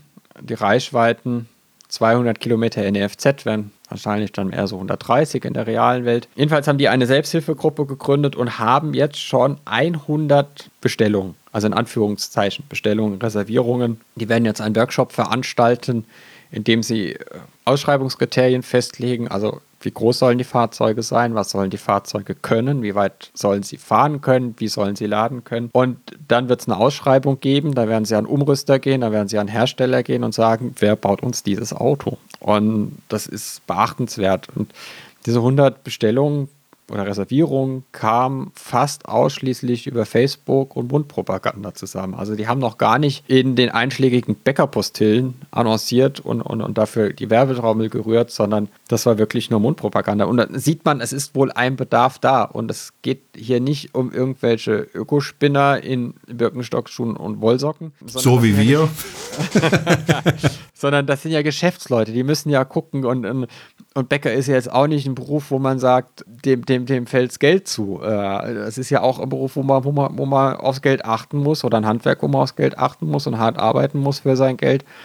Das heißt, da ist wohl auch eine Wirtschaftlichkeit gegeben bei solchen Fahrzeugen oder eine Wirtschaftlichkeit möglich. Und auch gerade mit, mit Hinsicht auf, auf mögliche Fahrverbote. Ne? Also wer, wenn nicht der Bäcker ist, darauf angewiesen, dass er aus, der, aus seiner, seiner Zentralbäckerei seine Filialen beliefern kann in den Städten. Und äh, jetzt in dem Findungsprozess gab es sogar Interesse, dass, dass man einen 7,5 Tonner haben möchte. Also nochmal die Fahrzeugklasse drüber. Dann bin ich mal gespannt, ob da was draus wird, weil ich habe die große Befürchtung, dass die ganzen Hersteller wieder sagen werden, ach nö, so wie damals bei der Post, weil die Post wollte ja deutlich mehr als 100 Fahrzeuge äh, kaufen und da haben sie ja auch schon nö gesagt. Ähm, ich denke, ich denk, sie werden auch sicher, sicher auf Street Scooter zugehen und auf Umrüster zugehen und mhm. dann ist es ja natürlich ein Unterschied für einen Umrüster, ob der jetzt, äh, also der der Bäcker Schüren hat, glaube ich, zwei Plantos von Stromos, umgebaute Sprinter.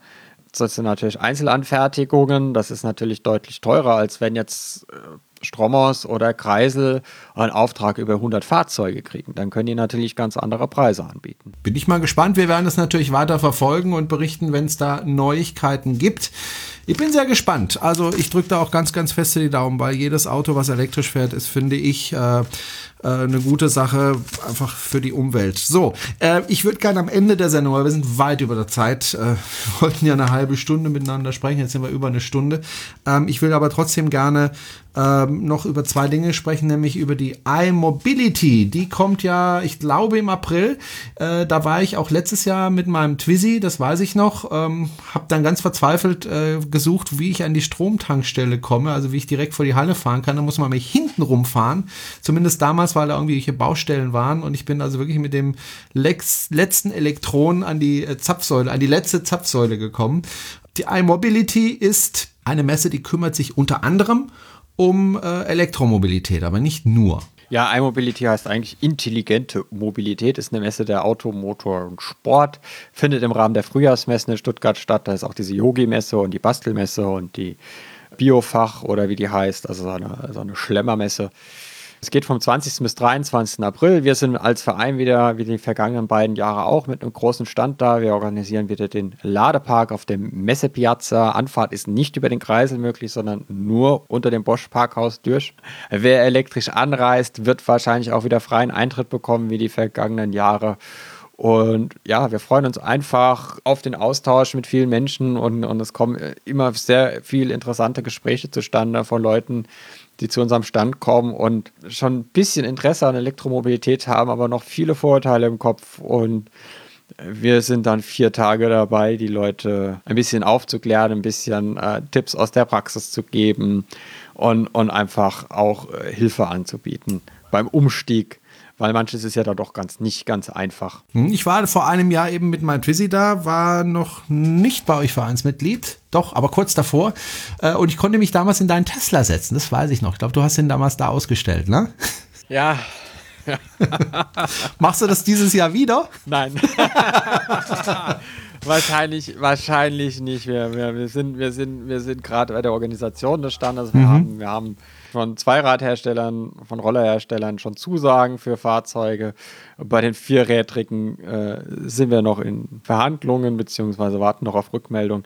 Das war, es war vergangenes Jahr tatsächlich so, dass ich am 1. April meinen Tesla in Weilendorf abgeholt habe und ihn direkt auf die Messe, auf den Messestand gefahren habe. Ah, okay. Und er dort dann drei Tage auf der Messestand stand und es war hart. Es war Weil du nicht wirklich- wegbewegen konntest. Ich konnte ihn nicht wegbewegen und ich musste zuschauen, wie Messebesucher mit offenen Cola-Bechern und, und mit Brötchen in der Hand versucht haben, in mein Auto einzusteigen. Ich hatte noch so eine Tüte mit so Präsenten, die man bei der, wenn man den Tesla ausgeliefert bekommt, gibt es eine, gibt's eine Kaffeetasse und einen Kugelschreiber und, und eine, so, so eine Ledergarage für den Keyfob. Und, und irgendwann kam ein, ein, ein, ein Vereinskamerad äh, und sagte, tu die Tasche mal hinterstellen, da stand gerade jemand am Auto und hat die genüsslich ausgeräumt und hat geguckt, was er mitnehmen kann. Ja, einem anderen Kollegen haben sie die Ladekarten aus dem Auto geklaut.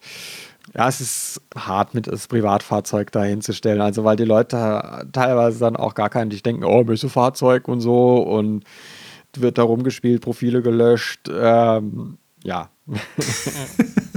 Also ich habe, ich hab, saß nicht mit der Cola drin, das kann ich dir also schriftlich geben. Ich war da sehr vorsichtig, weil ich auch Nein, wusste, dass es- es ein teures es haben Auto ist. Auch Ne? viele, es haben sich auch viele benommen. Also, was, Ja. Es ist natürlich die, die, die sich nicht benehmen, die, die stechen natürlich heraus. Ne? Und darüber redet man dann am Ende. Aber ähm, in der Regel sind die Menschen doch schon recht zivilisiert. Und wenn man ihnen dann auch sagt, dass es ein Privatfahrzeug ist, dann Ja.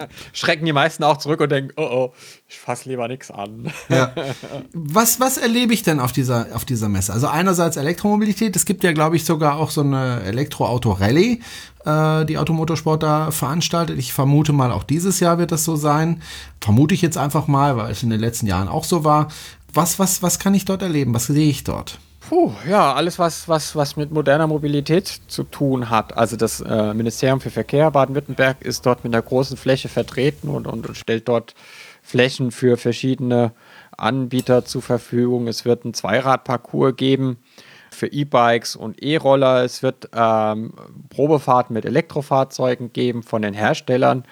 Welche Hersteller kommen, darf ich jetzt noch nicht sagen. Ich weiß es auch noch nicht alles, ähm, weil, wie gesagt, sind ja noch ein paar Wo- Wochen hin bis zur Messe. Die Messe ist gerade in der Planung. Ja, also wer sich, wer sich für, für Elektromobilität interessiert, wer sich für, für E-Bikes interessiert, es wird es wird wohl auch wieder einen Gebrauchtwagenmarkt geben für Elektrofahrzeuge, der dieses Jahr ein bisschen besser organisiert sein soll als vergangenes Jahr. Der ist ein bisschen untergegangen. Ja, und ja, viele nette Gespräche. Und das Schöne ist ja, dass es ja in diese, in diese Frühjahrsmessen eingebettet ist. Das heißt, den ganzen Tag kriegt man ja in dieser einen Halle nicht rum auf der iMobility, es sei denn, man kommt an unseren Stand und erwischt jemand, der ein viel erzählen will. Ja, so wie heute. ich habe gerade auf die Uhr geschaut.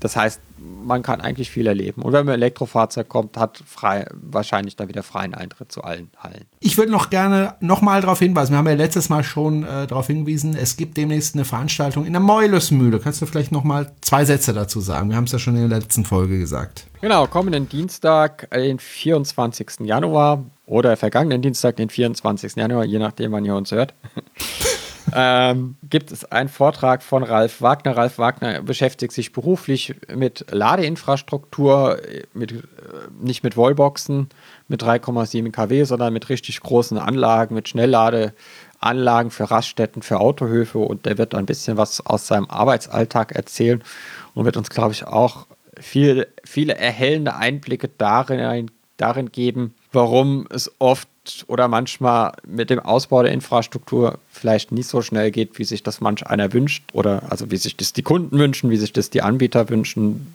was, was für Probleme man da gegenübersteht, was man bei der Planung alles bedenken muss. Es wird auf jeden Fall sehr spannender Vortrag und ich freue mich. Gut, und äh, wenn Sie nicht kommen können oder wenn Sie den Podcast zu spät gehört haben, äh, wir werden sicher nochmal in einer unserer nächsten Folgen darauf eingehen und vielleicht ein Interview aus äh, der ganzen Geschichte machen, damit Sie da auch ein bisschen was mitbekommen. Na, Jana? Genau. Gut. Also das ist der Plan, dass wir, dass wir den Ralf Wagner noch vors Mikrofon bekommen und dass er uns dann auch noch ein bisschen was zu dem Thema erzählt und wir dann in der nächsten Folge des Podcasts auch darüber berichten, damit die, die nicht nach Stuttgart kommen können, weil sie vielleicht in München wohnen oder in Hamburg, äh, auch was davon haben. Genau. Gut, dann würde ich sagen, machen wir heute den Deckel drauf. Es war eine lange Folge.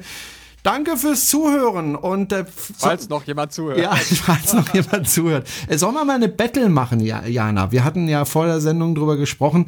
Äh, wir haben ja beide, also du hast ja schon deinen Tesla und äh, ich kriegen demnächst. Äh, man kann ja äh, Leuten den Tesla weiterempfehlen und dann kriegt derjenige, der den kauft, äh, 1000 Euro Rabatt und wir bekommen, ich glaube, eine Damenhandtasche oder so, wenn man äh, über unseren Empfehlungslink geht. Jetzt habe hab ich mir überlegt, könnten wir noch eine Battle machen. Wir machen beide Empfehlungslinks hin und schau mal, wer äh, mehr Empfehlungslinks sozusagen an den Mann oder an die Frau bringt. Wobei ich fürchte, ich habe da schon von vornherein verloren. Du hast verloren, weil jetzt werde ich sagen, was ich damit machen werde, weil es gibt okay. zwei Empfehlungslinks, äh, Empfehlungen gibt es äh, bei dieser Aktion den Mini-Tesla von Radio Flyer für Kinder. Den könnte ich gut brauchen für meinen Sohn. Ja, ich auch für mein Patenkind. also wollen Sie, dass mein Sohn auch mit einem Tesla durch die Gegend fährt? Dann klicken Sie bitte meinen Empfehlungslink an, ja? Und äh, wenn Sie sagen, Jana, hm, dann, dann klicken Sie halt die Jana an. Wir machen einfach mal beide Empfehlungslink und berichten dann mal, wie viele Klicks wir hatten. Ich schätze mal du null und ich null. Ja, also bei den letzten beiden Aktionen hatte ich jeweils einen und, und einer war von mir. Ich habe dir genau. einen geschenkt. Also, wenn Sie Jana jetzt meinen müssten einen geben, dann geben Sie ihn mir, weil ich habe ja meinen schon der Jana geschenkt. Ja, das Problem ist, glaube ich, dass. ja, aber wenn man, wenn man dann schaut, irgendwie so andere, die schaffen das irgendwie binnen, binnen, binnen Tagen, haben die irgendwie 40 Empfehlungslinks. Vielleicht, vielleicht müssen wir an unserer Fanbase arbeiten und die ein bisschen ausbauen. Ja. Also ich, ja. ich möchte es nochmal kurz erklären. Also wenn Sie auf so einen Link klicken und dann einen Tesla kaufen, der ist ja nicht so wahnsinnig teuer. Und wie gesagt, Sie kriegen dann 1000 Euro billiger. Ähm, dann bekommen ja. wir, ja, je nachdem, wie viel Klicks man hat, äh, vielleicht mal eine Batterie geschenkt oder äh, wenn wir die ersten wären, die ich glaube 20 Empfehlungsklicks haben, dann kriegen wir einen Tesla vor die Tür gestellt. Äh, ja, also es gibt nicht besonders tolle Preise, außer eben dieses kleine also Auto für, für Kinder, Auto, ja. das ich wirklich oder, gerne oder hätte für meinen Sohn. Ja. Und du für dein oder Patenkind. Also entscheiden Sie. Nee, aber äh, wir würden uns freuen, aber ich muss ganz ehrlich sagen, ich glaube nicht, dass äh, da viele Klicks zusammenkommen, weil eben nicht so viele jetzt den Tesla schnell eben mal kaufen. Ne? Schade. Ja. In diesem Sinne. In diesem Sinne, danke fürs Zuhören, empfehlen Sie uns weiter und wir freuen uns auf die nächste Folge, die dann in zwei Wochen kommt. Immer samstags veröffentlichen wir die neue Folge, wenn wir es hinkriegen. Ähm, mal schauen, was wir auch diesmal hinkriegen, weil ich bin jetzt auch die nächsten Tage unterwegs. Aber ich werde gucken, dass wir es am Samstag online kriegen. Ja, und äh, vielleicht sehen wir uns in der Meulesmühle, vielleicht sehen wir uns auf der iMobility, weil ich denke, du wirst schon dort auch sein, mit oder ohne Tesla, ne? Ich habe Urlaub genommen, ja. ich bin. Ich werde sicher Tage. auch vorbeischauen. Und ansonsten, ja, hören wir uns wieder in spätestens zwei Wochen. Danke fürs Zuhören und bis zum nächsten Mal. Tschüss, Jana. Tschüss, Jerome.